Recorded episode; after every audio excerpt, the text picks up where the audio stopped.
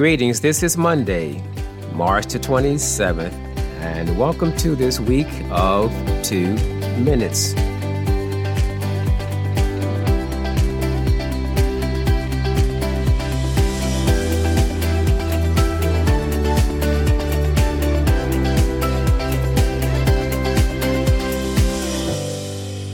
Our scripture for today will come from the New Testament book of First Peter, chapter 5 and verse number 8, where it says, Be sober, be vigilant, because your adversary, the devil, as a roaring lion, walketh about seeking whom he may devour.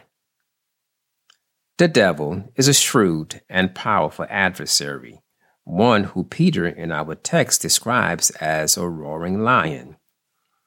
The lion has long been revered as a symbol of strength and power.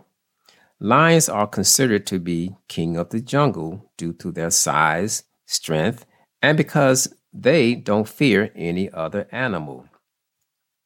Lions are at the top of the food chain, and they rarely become meals for other carnivores. By assigning the verb roaring in describing the activity of the devil to that of a lion, the writer is indicating the devil's unwearied, relentless, and malicious endeavors to devour and destroy human souls. Lions are fierce, fierce predators. They often stalk their prey before attacking. The devil stalks his unsuspecting prey by consistently looking for opportunities to overwhelm with temptations, persecution, and discouragement. Therefore, the text says to be sober. To be sober means to not allow ourselves to be influenced or intoxicated by the foolish and excessive pleasures in this temporal realm that leads us away from God's truth and sound judgment. In the book of Ephesians, chapter 5, and verse 18, it says, And be not drunk with wine, wherein is excess, but be filled, be filled with the Spirit. The analogy here is that of control. The one who is intoxicated with wine or the pleasures of this life will be controlled by them, whereas one who is filled with the Spirit of God will be controlled by the Spirit in all aspects of their life. Next, the text says to be vigilant.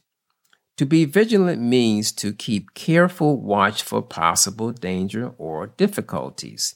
It means that we should exercise cautious circumspection as one does when in the presence of danger. In reference to our text, it means that we are to be on our guard against the strategies and the power of our adversary the devil. The text further says that the devil walketh about seeking whom he may devour. In the book of Job, chapter 2 and verse number 2, it says, And the Lord said unto Satan, From whence comest thou?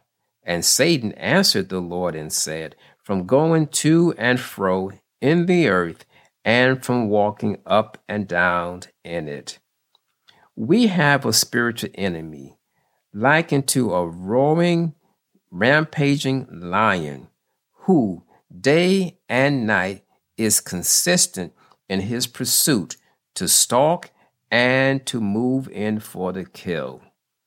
We are likewise to be relentless in our endeavor to live godly lives, to be sober and vigilant, and to experience the joy and peace as children of God through faith in Jesus Christ. May God bless you.